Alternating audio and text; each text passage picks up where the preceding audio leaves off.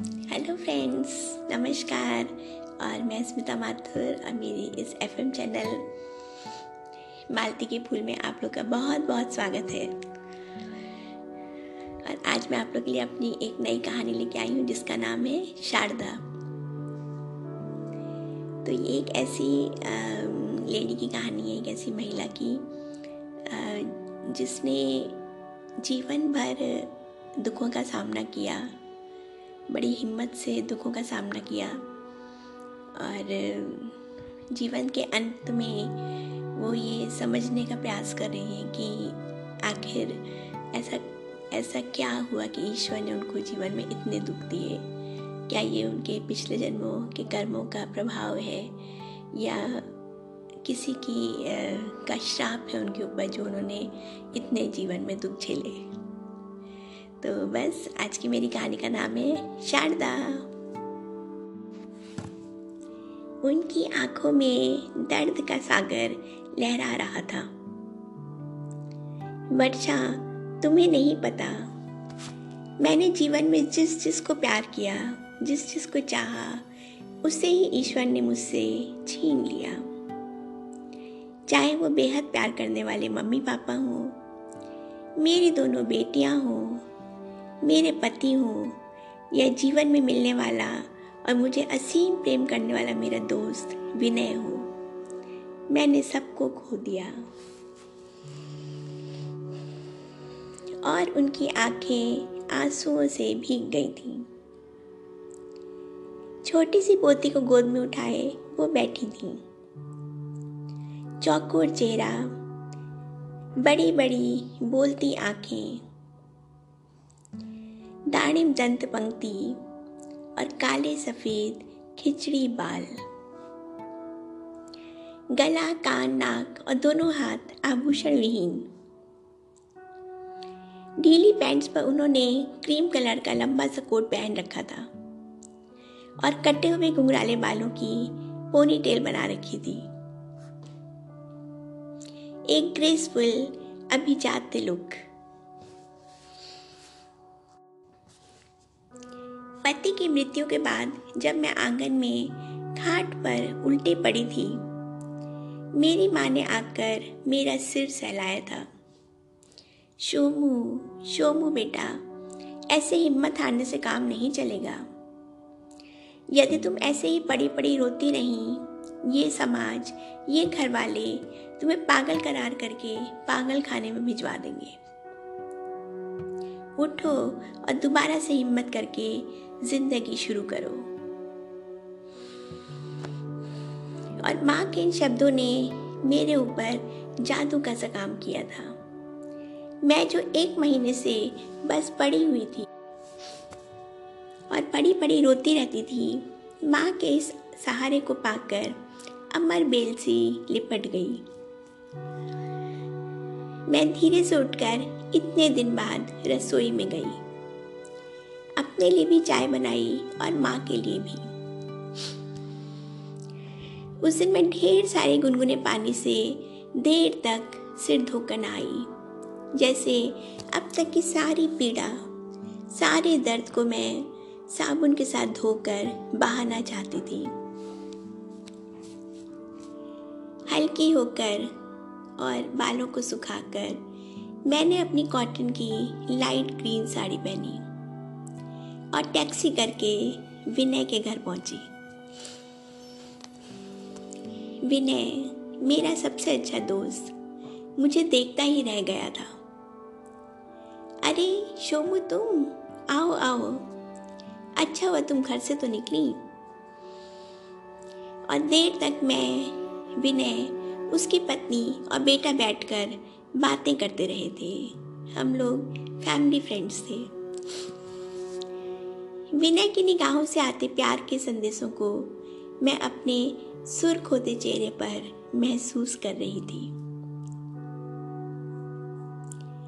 Doctor साहब की तेरहवीं के दिन बड़ी भाभी ने तीखे स्वर में कहा था, शारदा बीबी, अब विनय का आना जाना अपने घर में बंद करो। और मेरी आँखों में रोष और स्वर में पीड़ा उभर आई थी। क्यों? वो डॉक्टर साहब के सबसे अच्छे दोस्त हैं और इस कठिन समय में उन्होंने ही सबसे ज़्यादा साथ निभाया। भाभी चुप हो गई थी। छोटी भाभी बोली थी, कहीं तो मेरे से शादी मत कर लेना। मेरी आवाज़ क्रोध से भर गई थी। अगर मुझे शादी करनी ही होगी, मुझे कोई नहीं रोक पाएगा। लेकिन क्या हर रिश्ता शादी से ही शुरू होता है और उसी पर ख़त्म होता है। दोस्ती, प्यार, इंसानियत कुछ नहीं होती। और मेरे इस तीव्र रिस्पॉन्स से सब चुप हो गए थे। सबको पता था जीवन की इस कठिन लड़ाई को मैंने अकेले ही लड़ा था। कोई घर वाले साथ में आगे खड़े नहीं हुए थे। और तेरहवीं के बाद, सबके जाने के बाद मैं नितांत अकेली रह गई थी। अपनी बड़ी सी कोठी में। बेटा ऊपर बैठकर काम करता रहता या पढ़ता रहता और मैं नीचे एकदम अकेली। लेकिन माँ के शब्द मेरे कानों में गूंजते रहते हैं। इस बार मैंने हिम्मत नहीं हारी। अपनी पुरानी सहेलियों से मैंने मिलना जुलना शुरू किया। अपनी कोठी के एक पोर्शन में मैंने एक स्कूल खोला, जिसमें आसपास के गरीब बच्चों को मैं निशुल्क पढ़ाती। आश्रम जाकर मैं घंटों मेडिटेशन करती।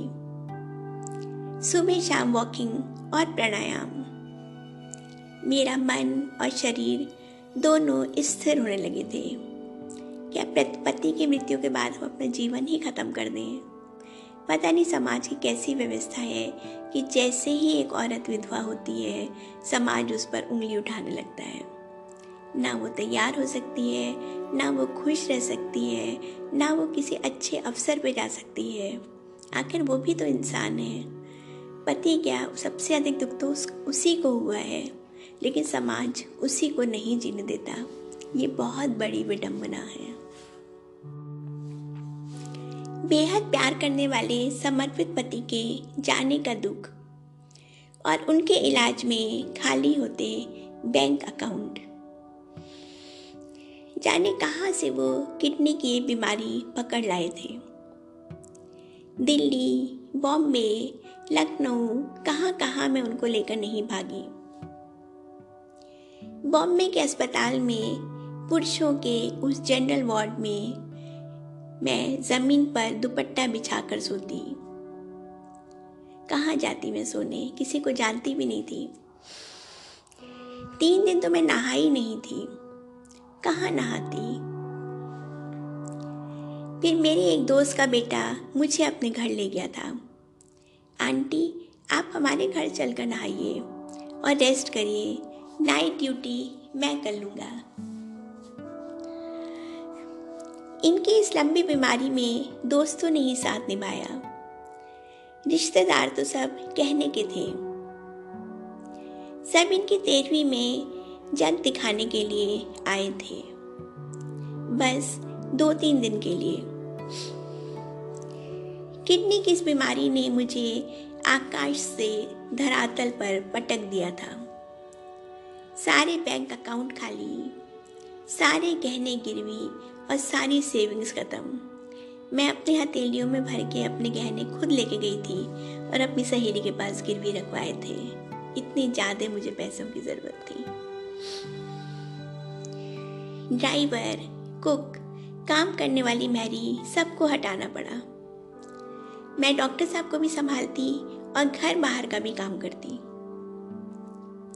रोज रोज अस्पताल में डायलिसिस के लिए कैसे लेके जाएँ? मैंने कंपनी के आदमियों से डायलिसिस करनी भी सीख ली थी।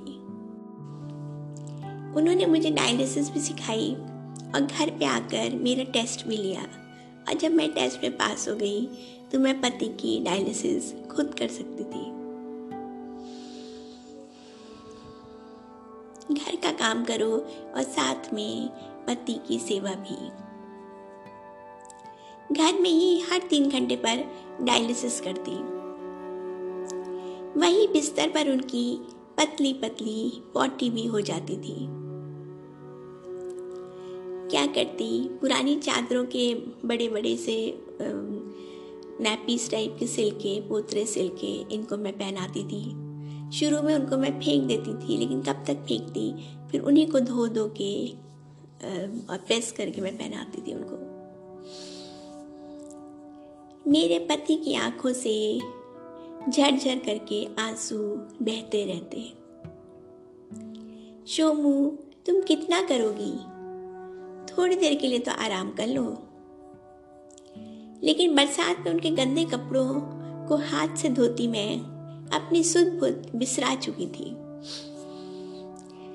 नींद तो मुझसे कोसों दूर रहती। मुझे इंसोमिया की प्रॉब्लम हो गई थी। ना दिन, ना रात, सब मेरे लिए बराबर मेरे ऐसे प्यार करने वाले कर्मठ पति के पति के साथ ऐसा कैसे हुआ? हज़ारों मरीज़ इनके हाथों के नीचे से निकले थे। मेडिसिन के एक्सपर्ट, मेडिकल कॉलेज में प्रोफेसर और साथ में प्राइवेट प्रैक्टिस भी करते थे। इतने एक्सपर्ट डॉक्टर थे मेरे पति। रुपया पानी की तरह बरसता।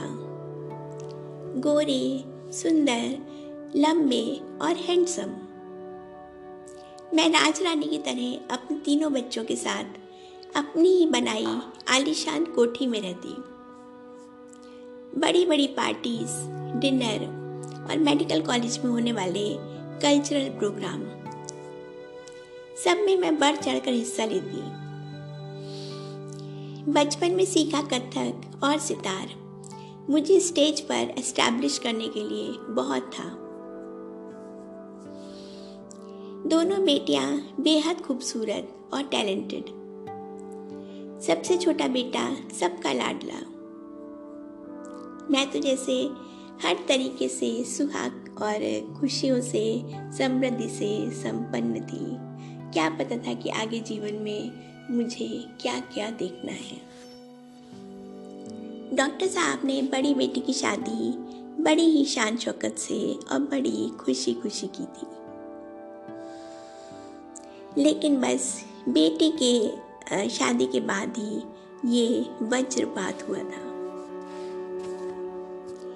और वो फिर जैसे यादों में खो गई थी।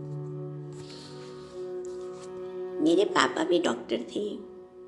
हम बहनों को उन्होंने बहुत अच्छे से पढ़ाया, लिखाया। उस ज़माने में हमें डांस सिखाया कथक डांस, सितार सिखाया और म्यूज़िक सिखाया। मैंने सितार में फोर्थ ईयर किया है। बड़े ही ब्रॉड माइंडेड और खुले विचारों के थे पापा। उन्होंने कभी बेटे बेटियों में अंतर नहीं किया। लेकिन पता नहीं किसने मेरी मम्मी के मन में भर दिया। तुम्हारी बेटियाँ बड़ी सुंदर सुंदर हैं। इनकी जल्दी जल्दी शादी कर दो। इस उम्र में लड़कियाँ जल्दी ही बहक जाती हैं। और अलेवेंथ करते ही मात्र 16 साल की उम्र में माँ ने मेरी शादी कर दी थी। उस समय मैं लगती भी बहुत खूबसूरत थी। चौकोर चेहरा, काले घुंघराले बाल बड़ी बड़ी बोलती आँखें और खिलता हुआ गोरा रंग।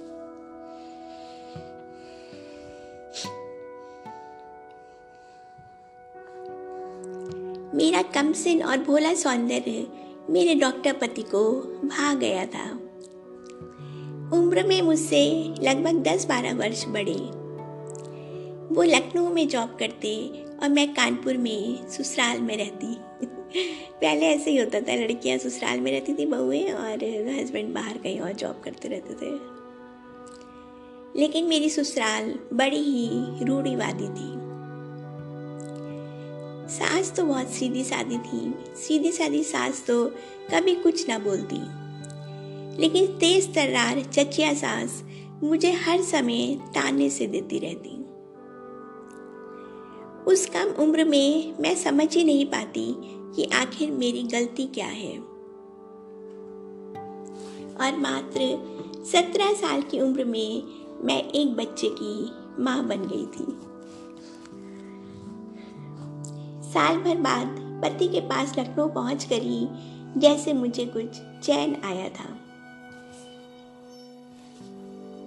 पति का प्यार और सपोर्ट। उनकी प्रेरणा से ही मैंने पहले इंटरमीडिएट और फिर ग्रेजुएशन किया।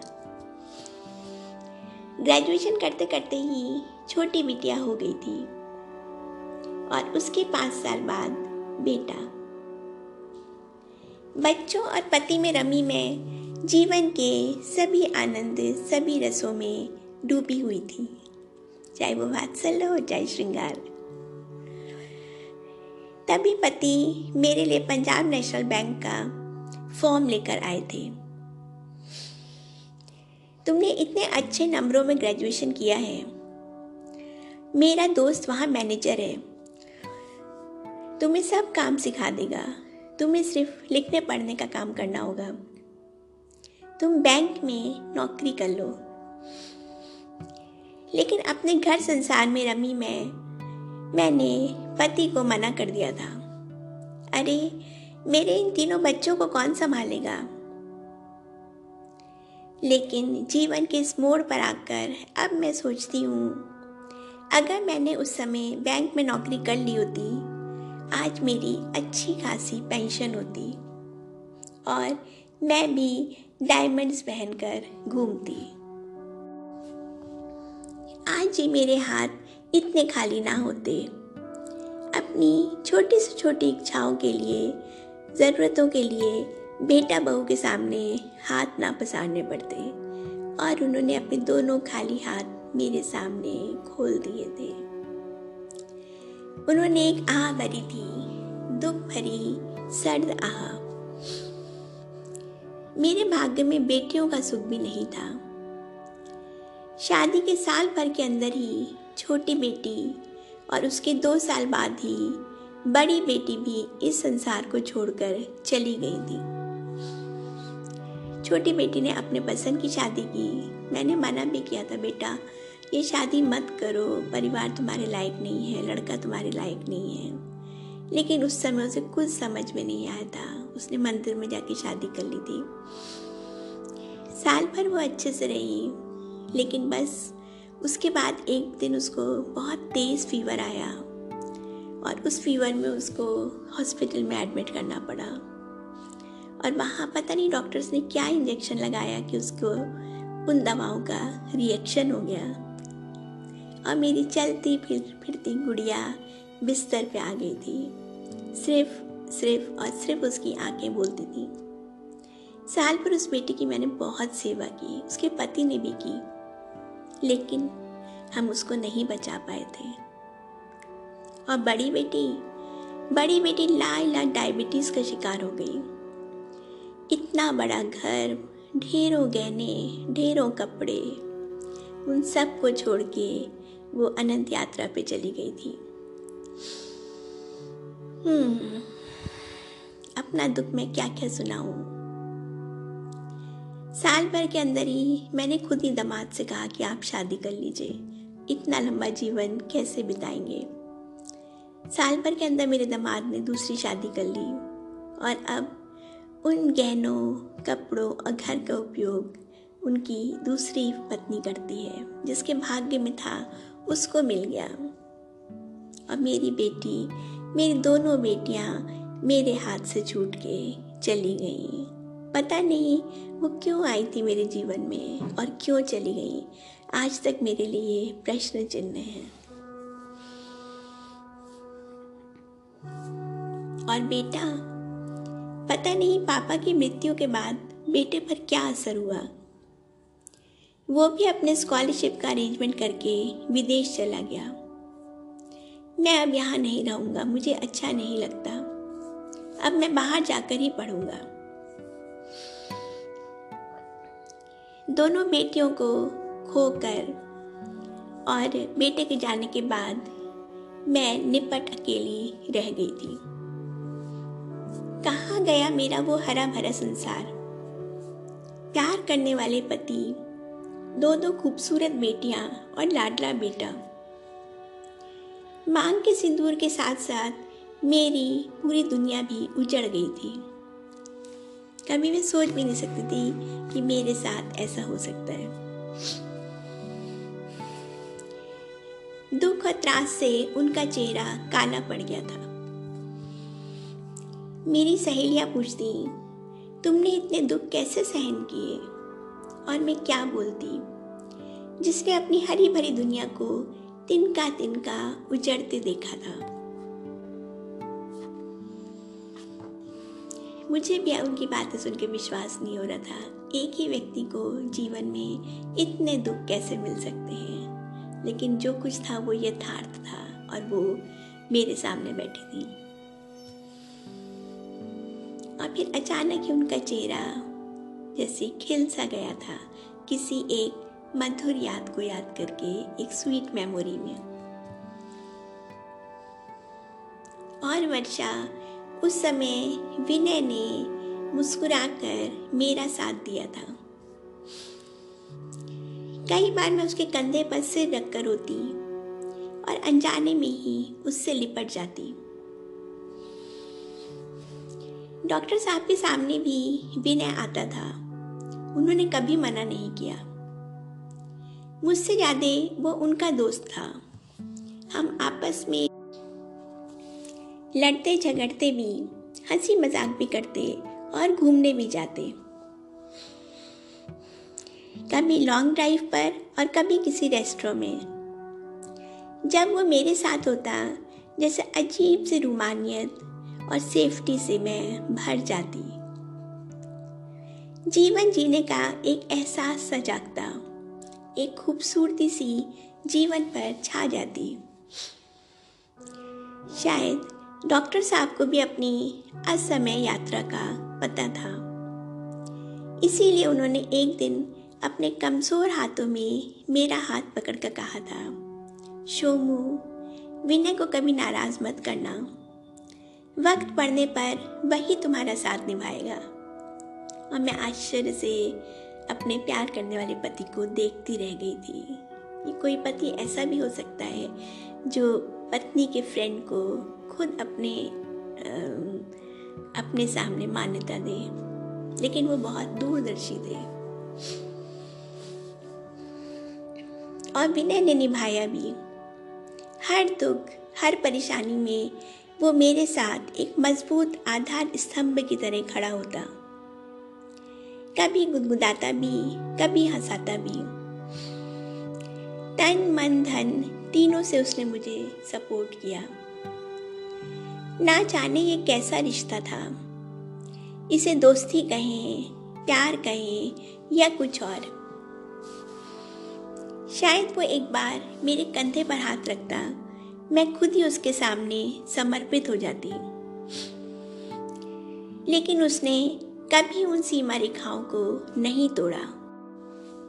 शायद मैंने नहीं, हम दोनों ने ही एक दूसरे को टूट कर चाहा था। उसका सम्मोहन, उसका मुस्कुराना, उसका मुझे गले से लगाना सब जैसे सपना सा था। हम दोनों, हम उम्र थे।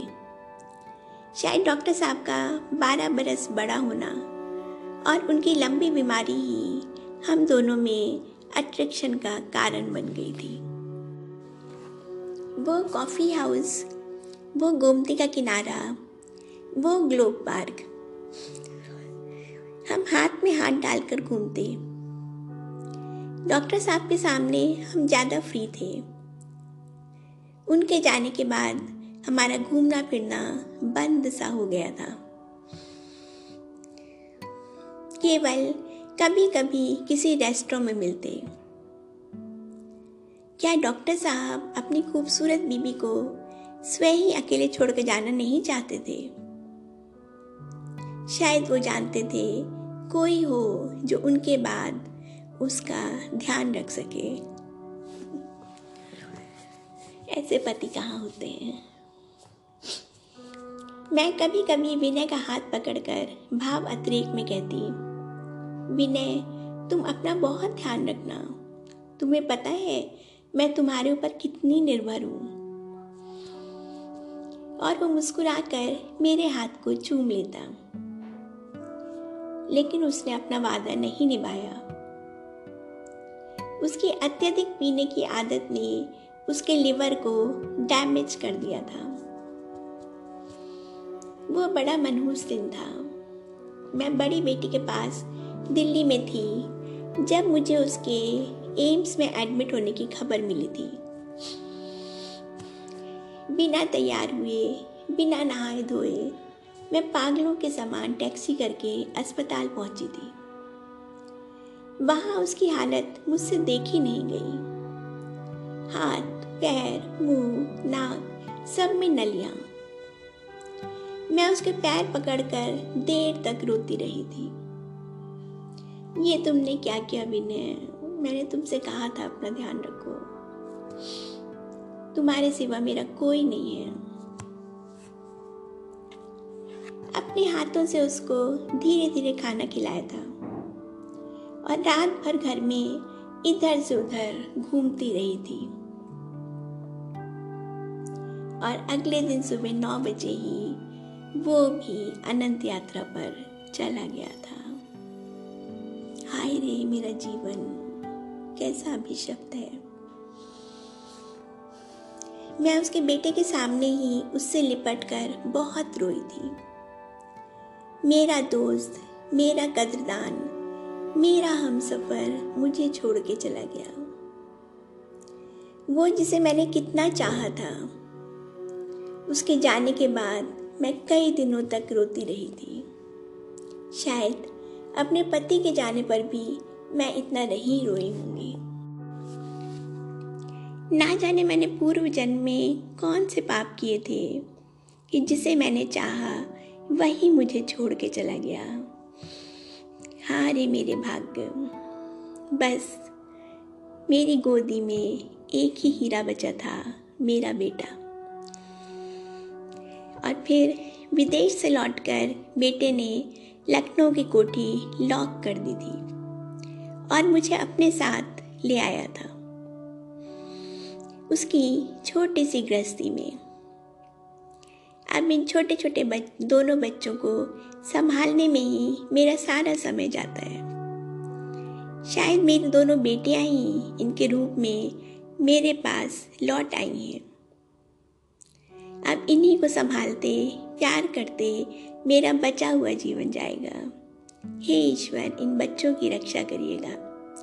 और उन्होंने गोद में बैठी अपनी नन्ही सी पोती को चूम लिया था। तो बस मेरी कहानी शारदा यही समाप्त होती है। और आपने देखा कि शारदा, जिनको प्यार से सब लोग शोमू कहते थे, उन्होंने जीवन में कितने दुख सहे कि जिसको प्यार करते थे, वो ही उन्हें छोड़ के चला जाता था। कितने ही लोगों ने, उनके मम्मी पापा ने, उनके पति ने, उनकी दोनों बेटियों ने, उनके सामने, उनकी ही गोद में प्राण त्याग दिए थे। और इस इतने अधिक दुख को सहन करने के लिए बहुत बड़ा कलेजा चाहिए।